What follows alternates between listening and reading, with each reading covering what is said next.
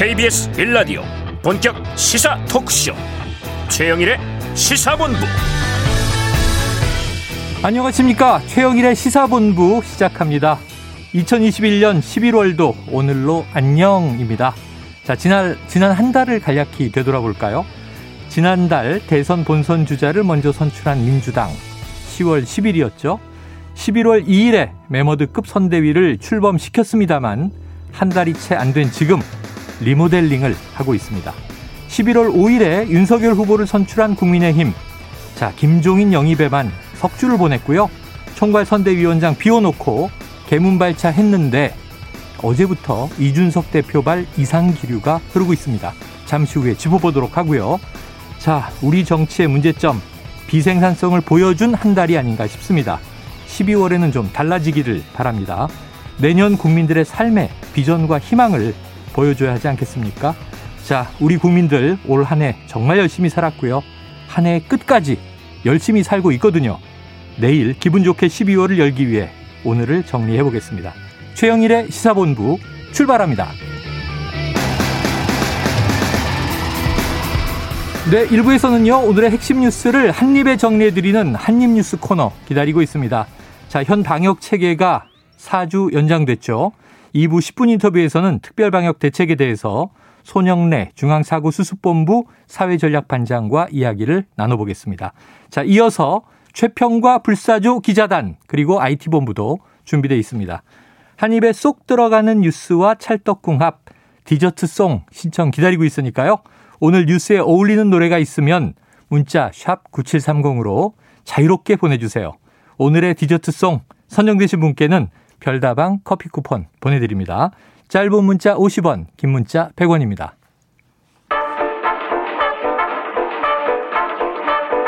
최영일의 시사본부 한입뉴스 한입뉴스 박정호 오마이뉴스 기자 오창석 시사평론가 나와 계십니다. 어서 오세요. 안녕하십니까. 자, 이 오창석 평론가님께 먼저 물어봐야죠. 이준석 대표. 네. 무슨 일이 생긴 겁니까? 제가 이제 국민의힘 당대표 비서실장 정도 되면 그 상황을 네. 알수 있을 텐데. 한 비선 상황 실장 정도 되시는 거 아니에요? 같은 청년. 아, 같은 청년. 청년 의 입장에서. 또래고. 네. 네.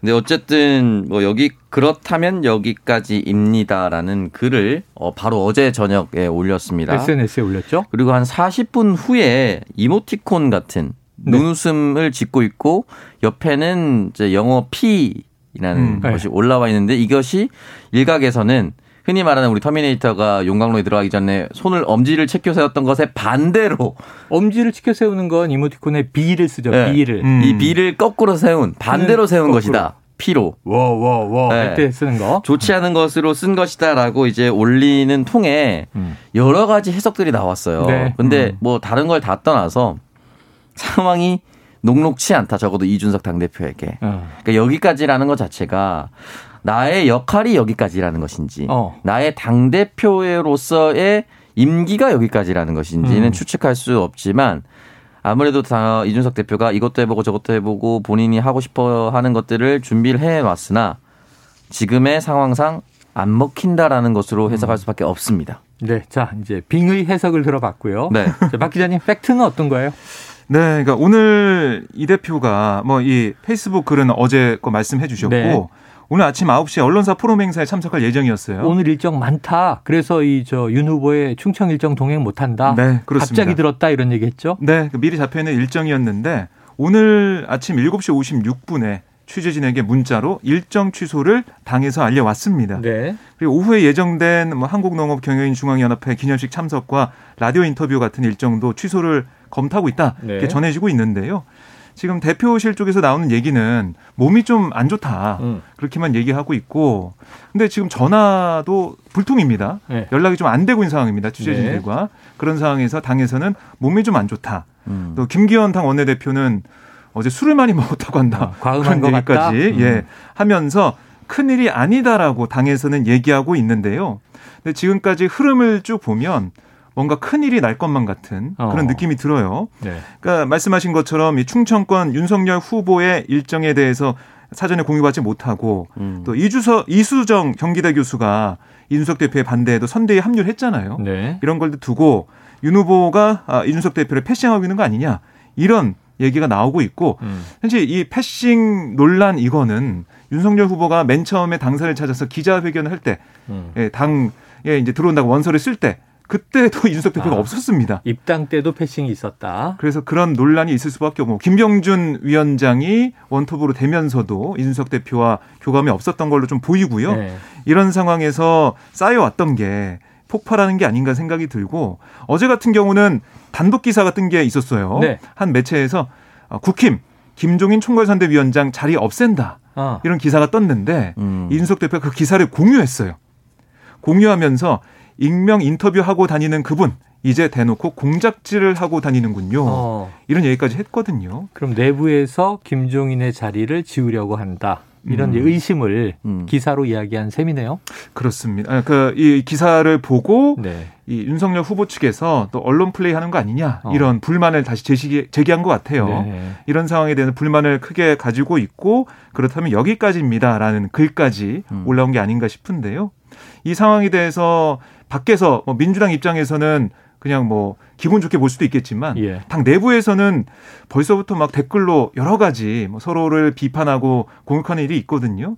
이준석 대표를 지지하는 쪽에서는 아니 다시 국민의힘 노인당으로 돌아가는 거 아니냐를 어. 비판을 하고 있고 어 이준석 대표에 대한 좀 비판을 하는 분들은 아니 대통령 후보가 이준석인 줄 알겠다 뭐 이렇게 얘기하면서 어. 서로 서로. 네, 공격을 하고 있는 상황입니다. 이게 심상치 않은 게 음. 여러 가지 사인으로 정치인의 의도를 읽을 수가 네. 있거든요. 그러니까 말씀하셨다시피 입당 패스가 있었고 충청 일정 패스가 있었고 김병준 선대위원장 인터뷰할 때도 몰랐다라고 저녁에 예. 바로 인터뷰했었죠.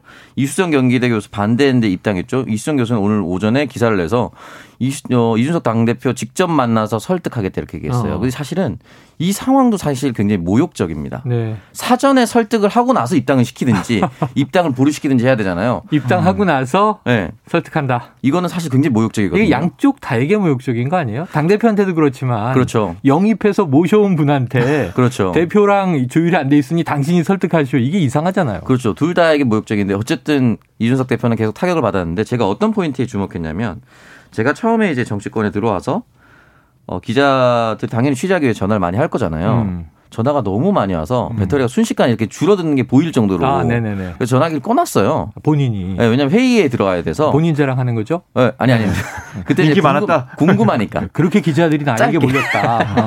어. 저도 전화 해봤습니다. 네. 선거 아, 때. 저기 예. 우리 저 오창석 평론가에게 네. 박정호 기자 정도면 바로 끊죠. 안 받아. 중요하지 않은 게. 두 분 악연이네. 그래서 아, 얘기하세요. 꺼놨는데 꺼놓고 회의에 들어갔는데 네. 누군가 다급하게 와서 제가 회의장에 참석한 걸 보고 음. 다시 돌아가서 나중에 회의가 끝나고 왔을 때 저 그 당직자가 저한테 뭐라고 했냐면 음.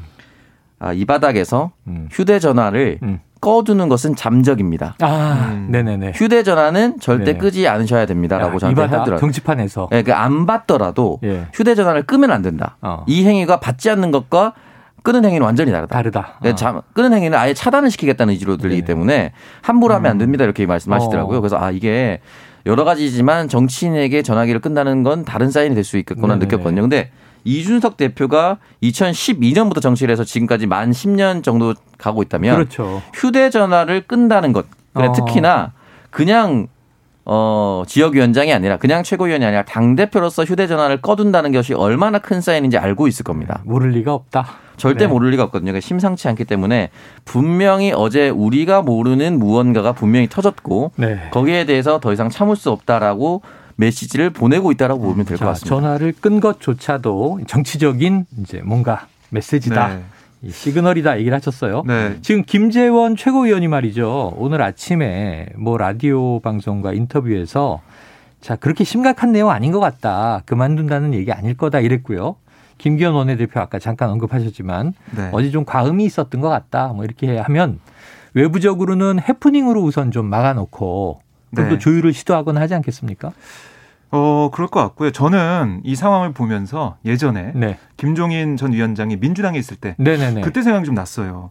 그때 뭐 비례대표 순번이나 이런 것 가지고 아, 또 맞아요. 당내 세력 간의 갈등 때문에 네. 김종인 어, 전 위원장이 집으로 가서 집으로 갔죠. 자택에 집거한 적이 있습니다. 네네. 그때 어떻게 됐냐면 문재인 대표가 급 귀경했어요. 네네. 양산에서 아마 지금 바로 올라왔던 걸로 지방에 기억이. 되는데 그걸 보면서 아 김종인 전 위원장을 설득하는 문재인 대표의 음. 모습을 보고 거기에 대해 김종인 전 위원장도 마음을 좀 돌렸던 그런 일이 있거든요. 예, 네. 이것도 약간 좀 비슷한 그런 상황이 아닌가. 네네. 이준석 대표와 김종인 전 위원장 어떻게 보면 뭐 이번에 회자되는 말로 깐부라고 볼 수도 있지 않습니까? 네네. 계속해서 삼김 체제는 안 된다 이런 시그널 이준석 대표도 계속 보내왔기 때문에 음. 김종인 전 위원장의 생각을 좀 대변하는 그런 듯한 느낌이 들었는데 네. 이번에 이렇게 잠적했다. 김종인 전 위원장 같은 경우는 문재인 대표가 찾아왔지만은 과연 윤석열 후보 어떻게 할 것 이냐 어. 이거 좀 봐야 될 것 같고요. 그리고 이준석 대표 같은 경우는 비단 주머니까지 만들어서 주고 네네. 실물 비단 주머니까지 만들어 주고 했는데 어. 윤석열 후보는 아, 이 이준석 대표의 정성이나 연결에 대해서 네네.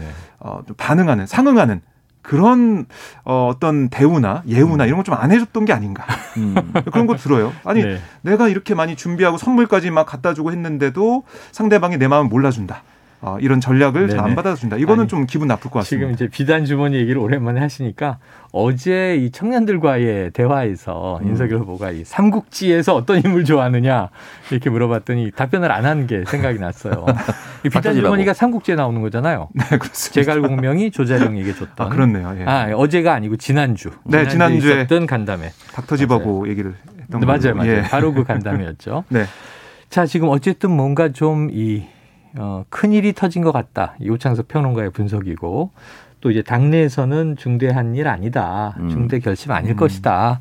하고 지금 또 이걸 좀 해명하는 또 역할들도 네. 있고, 이 다- 당사자가 나타나지 않겠습니까? 곧 뭔가 설명을 하겠죠? 언젠가는 나타나고 빠르면 오늘 나타나야겠죠. 네네, 언젠가는 너무 멀어, 멀게 느껴지네요. 오늘 내일. 네, 네. 뭐 오후에도 입장을 페이스북이나 이런 데 올릴 것 같고요. 제가 볼 때는 어, 해프닝이 끝날지 아니면은 음. 또 뭔가 메시지를 낼지 좀 봐야 될 것 같은데 네. 과연 여기서 그냥 아무 얘기 없이 그냥 물러나거나 아니면 직을 포기하거나 이럴 것 같지는 않습니다. 네. 그러니까 지금은 이제 양측이 벼랑 끝 전술을 할 수밖에 없습니다. 아, 예를 들어서 어제 큰 충격이 있었다라고 제가 추측을 했는데 네.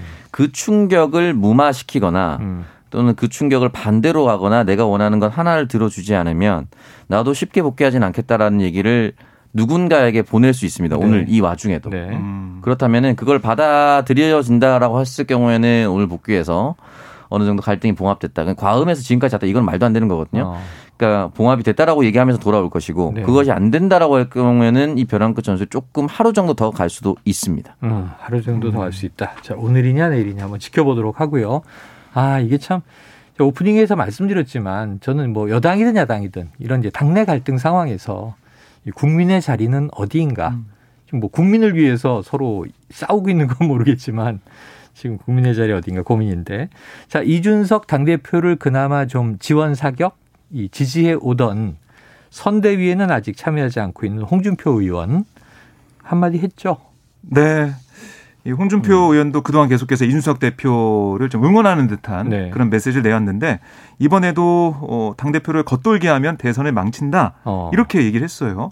당 대표가 상임선대위원장이 돼서 대선을 치러야 하는데 이상한 사람들이 설쳐서 대선 캠프가 잡탕이 됐다. 어, 지난번에 잡탕밥 얘기 한번 했는데. 네, 이건 잡탕이 됐다라고 지적을 했고 벌써 자리 싸움이나 하니 참 한심하다 어. 이렇게까지 지적을 했습니다. 그러니까 이게 지금 보면 이게 청문 홍답 코너에서 이렇게 얘기한 거거든요. 아, 그래요. 그동안 청년들이 질문하면 다 답을 해주는데 어, 단문 댓글을 많이 달아요. 네네. 대여섯 짧게 글자. 했죠. 짧게 짧게 다는데 안 합니다. 뭐 네. 답변 불가. 뭐 이렇게 했죠. 근데 인석 대표 관련된 질문이 오면 길게 길게 어, 그래요. 어, 정성을 들여서 이렇게 답을 하고 있고요.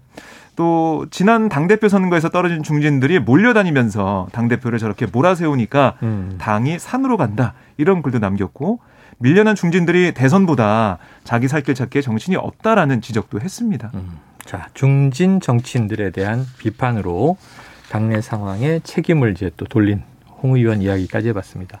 자, 여당으로도 한번 가봐야겠죠. 자, 이재명 후보는 어 이게 영입 1호 인사 발표가 나오면서 그 대상인 조동현이라는 인물이 확 부각이 되고 있어요. 누구냐? 누굽니까? 네.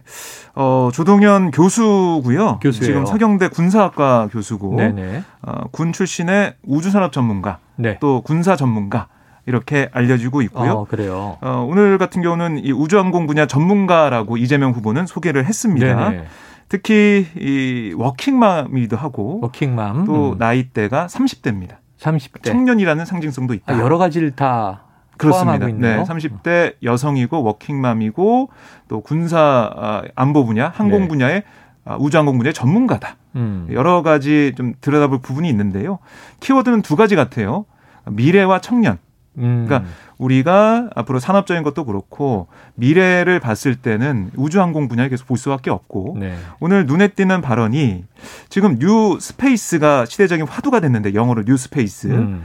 이 조 위원장이 이 조동연 위원장이 새로운 우주 new space를 추구하는 것처럼 민주당 선대위에 new face가 돼달라 음. 아, 이렇게 마치 라임을 맞춘 듯한 아. 그런 얘기도 어. 이재명 후보가 했는데요.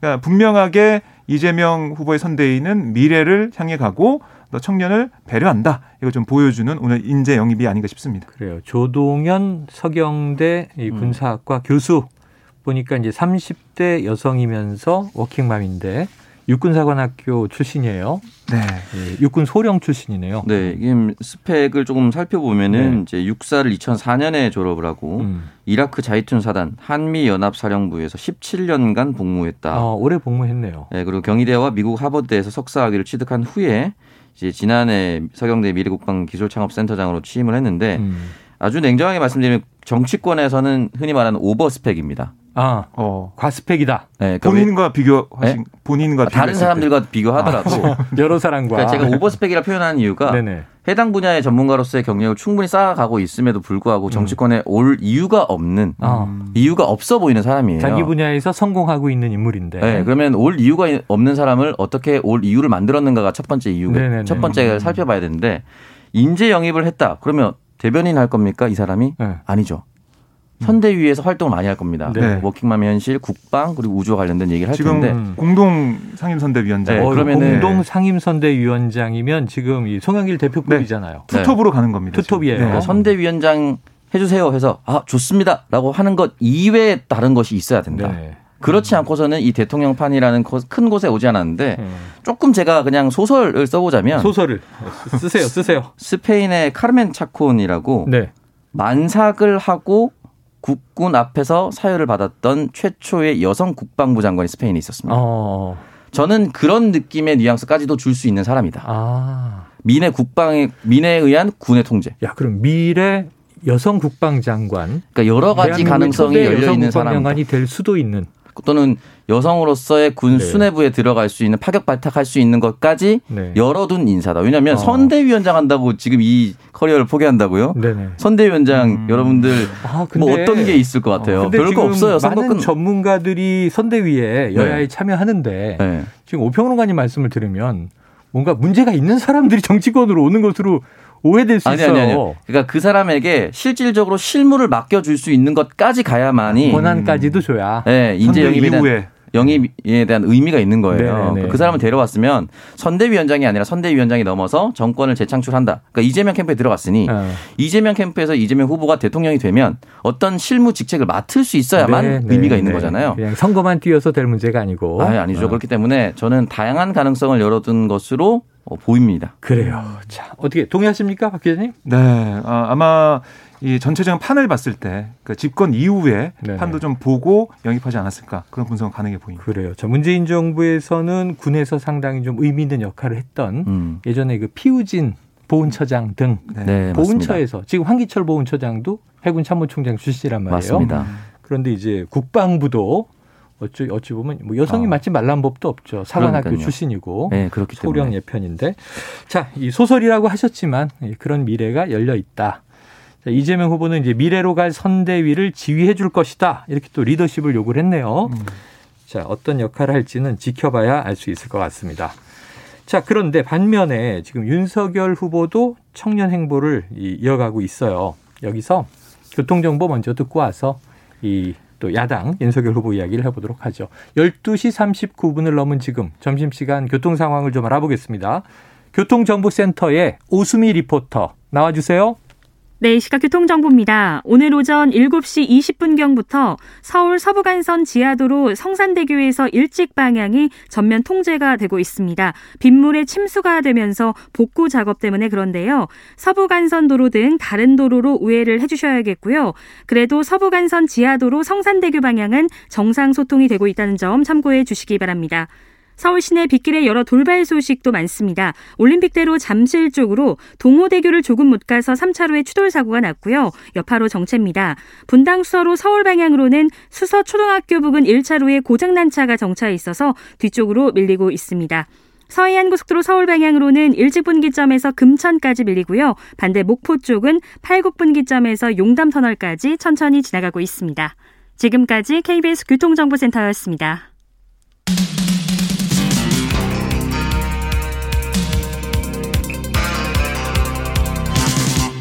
최영일의 시사본부. 네, 이재명 후보의 영입 인사 1호 공동 상임선대 위원장 30대 워킹맘이면서 우주항공과 군사 분야 전문가인 조동현 교수였다. 그 내용을 뭐 우리가 저도 누군지 모르니까요. 오늘 좀 꼼꼼하게 분석을 해봤고요. 자, 야당으로 넘어가서 지금 윤석열 후보 또한 청년 행보를 이어가고 있다. 음, 자, 네. 청년들과 토크 콘서트 했다 그러는데 어떤 이야기 나왔습니까? 그러니까 어제 이 토크 콘서트를 이어간 건데요. 계속해서 청년과 함께 호흡하는 그런 일정을 잡고 있습니다. 네네. 어제 여러 가지 질문이 나왔는데 뭐 탕수육 먹을 때 부먹이냐 찍먹이냐 아. 이런 질문도 나왔고 어 근데 대답은 이 간장에 고춧가루 풀어서 식초 넣어서 이렇게 아, 그거 맛있죠. 네, 네. 찍어 먹는다라는 후보, 대답이 야, 있었고요. 그거는 이제 중국집에 가면 네. 일단 간장에 고춧가루를 풀잖아요. 네. 군만두도 거기 찍어 먹고. 아, 맛있습니다. 음. 근데 이건 부먹에 해당해요, 찍먹에 해당해요. 굳이 따지면 찍먹이죠. 왜냐면 간장을 그렇죠. 부어서 먹는 거 아니니까. 근데 우리가 얘기하는 건 그 시럽 얘기하는 거 아, 아니에요? 소스를 얘기하는 소스를. 얘기하는데 어쨌든 그런 대답이 있었고 어.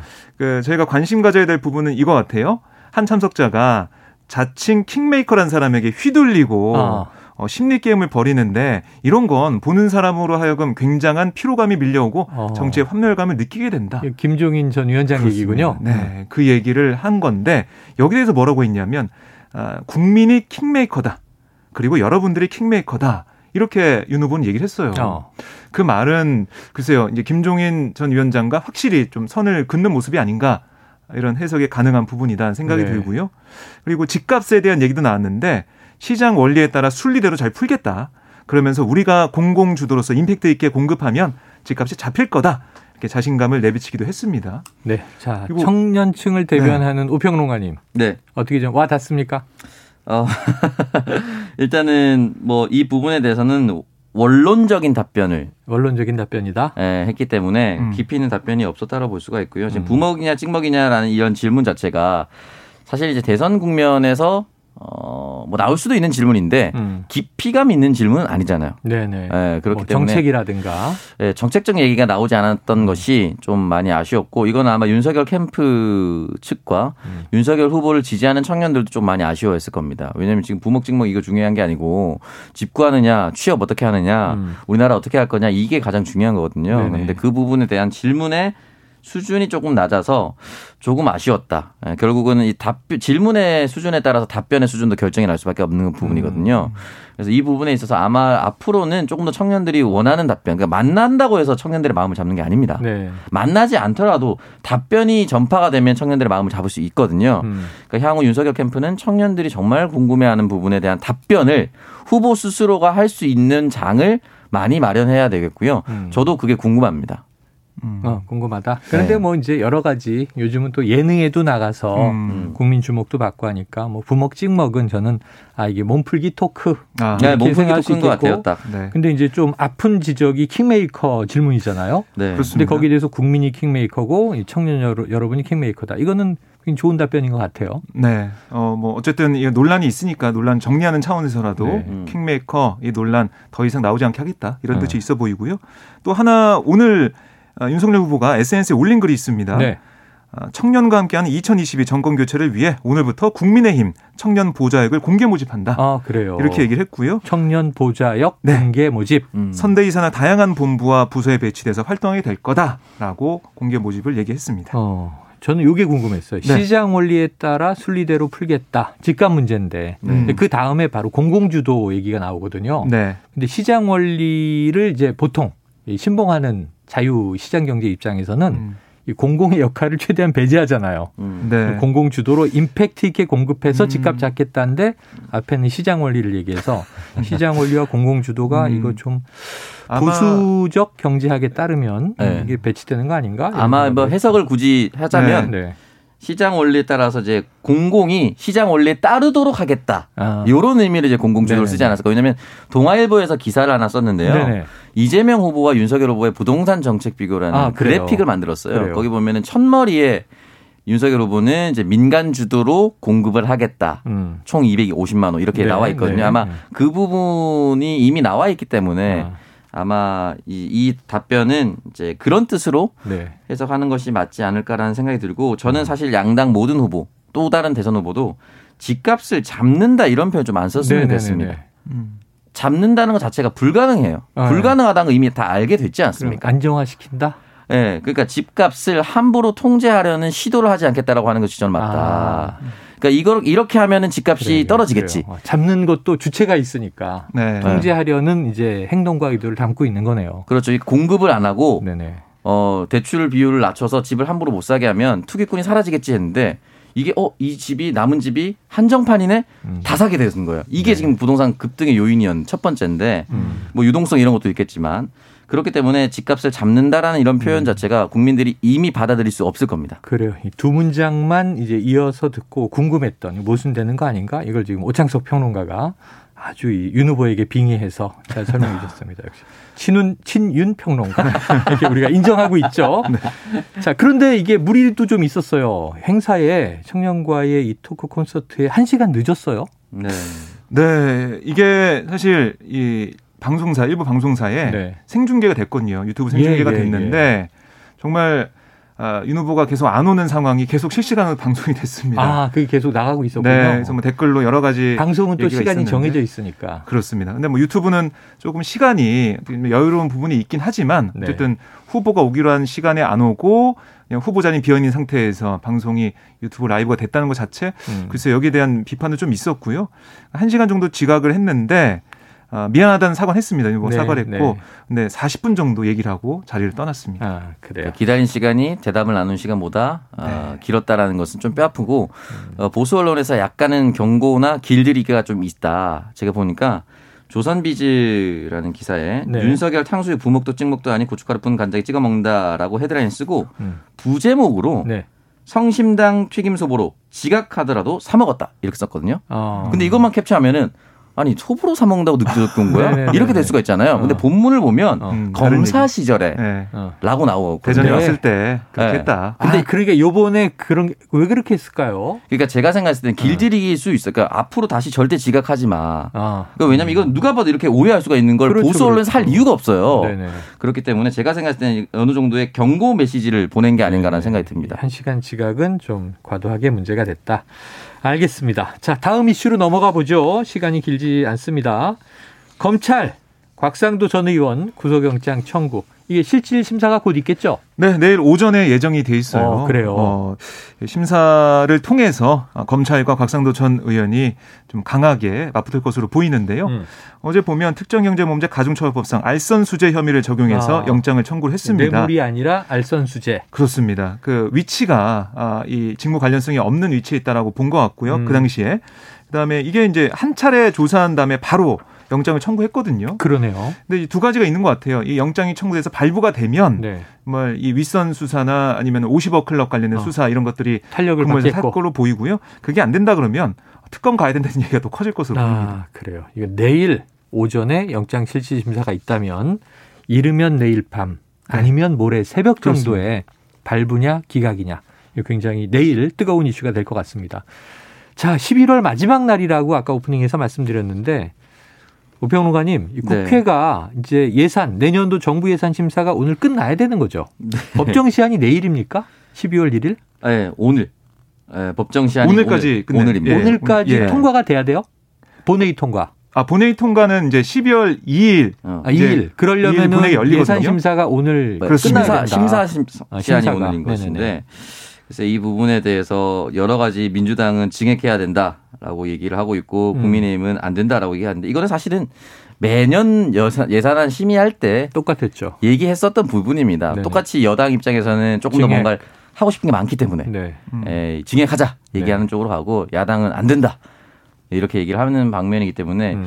뭐 어쨌든 늘 했었던 옥신각신이긴 하나 대선을 앞두고 있기 때문에 여기 힘을 많이 빼지 못할 겁니다. 음. 그래서 오히려 좀 더 빨리 진행될 수도 있다. 아니에요. 저는 힘 뺄 거라고 봐요. 과거에는 쪽지 예산 얘기가 많았고 요즘은 쪽지를 안 쓰니까 뭐 네. 카톡 예산이다 이런 얘기 나왔는데 참 신통하게도 네. 12월 2일 법정 시한 뭐 이게 좀 넘어갈 때도 있었어요. 네. 그런데 이게 통과되고 나면 여야 의원 모두 지역구에 음. 제가 우리 지역 예산 네. 얼마 확보했습니다라고 다 홍보를 해요. 네. 그렇게 뭐 되니 안 되니 싸우다가 결국은 행복한 다 연말을 맞이하더라고요, 다들. 결국은 국회의원들이 이게 나눠 갖기 네. 싸움을 하고 있는 거 아니냐라는 의심이 들 있죠. 네. 네, 근데 플랜카드 프린트하는 시간을 벌고 있는 건가요? 그러면? 아, 시간을. 그래요. 자, 오늘 좀 안타까운 소식은 역시 이 저 코로나 19 상황입니다. 지금 야, 이 수도권 서울의 중증 병상 가동률은 90%를 넘었다. 의료진 네. 얘기를 들어보면 80%가 찼다는 건 이미 의료진이 포화 상태란 얘기다. 이런 얘기를 했거든요. 박 기자님 지금 어떤 상황이에요? 그러니까 지금 보면 음, 심각한 게 저희가 이제 수도권 얘기를 많이 했었어요. 수도권 얘기를 많이 하고 지역은 그러니까 비수도권은 좀 여유가 있다라고 했는데 음. 전국적으로 다 봐도 이 중증 병상 가동률이 80%에 근접을 하고 있습니다. 78.5%예요. 네. 수도권 보면 88.5%고 어. 그만큼 이 병상이 모자라고 또 앞으로 병상 모자라는 이 속도, 그러니까 모자라는 이 병상이 더 많아질 거다. 네. 아, 왜 이렇게 얘기를 할 수밖에 없냐면 지금 확진자 수가 줄어들지 않고 늘어나고 있습니다. 음. 그러니까 이게 어, 후행에서 나타나는 게 중증 환자 수고 그다음에 병상 문제이기 때문에요. 앞으로도 정부가 아, 병상 확보에 힘을 기를 수밖에 없는 상황이 됐다라고 네. 보시면 되겠습니다. 그래요. 이것은 또 2부 첫 코너 10분 인터뷰에서 저희가 중앙 이 방역대책본부 이 수습의 우리 손 반장님을 좀 연결해서 자세히 물어보도록 하겠습니다. 자, 오늘 한입 뉴스는 여기서 마무리해야 되겠네요. 이 박정호 오마이뉴스 기자, 오창석 평론가. 고맙습니다. 감사합니다. 고맙습니다. 자, 오늘의 디저트송 9182님, 저희 청취자 본부장님의 신청곡 클론의 돌아와 신청합니다. 이준석 대표에 대한 국민의힘의 마음이 아닐까 싶네요. 다른 생각하지 말고 빨리 돌아와. 근데 또 아까 얘기 나눈 걸 보면 돌아오지 마. 이런 또 일부 세력도 있는 것 같아서 어떻게 될지 지켜보죠. 9182님께 커피 쿠폰 보내드리고 클론에 돌아와 들으면서 저는 입으로 돌아오겠습니다.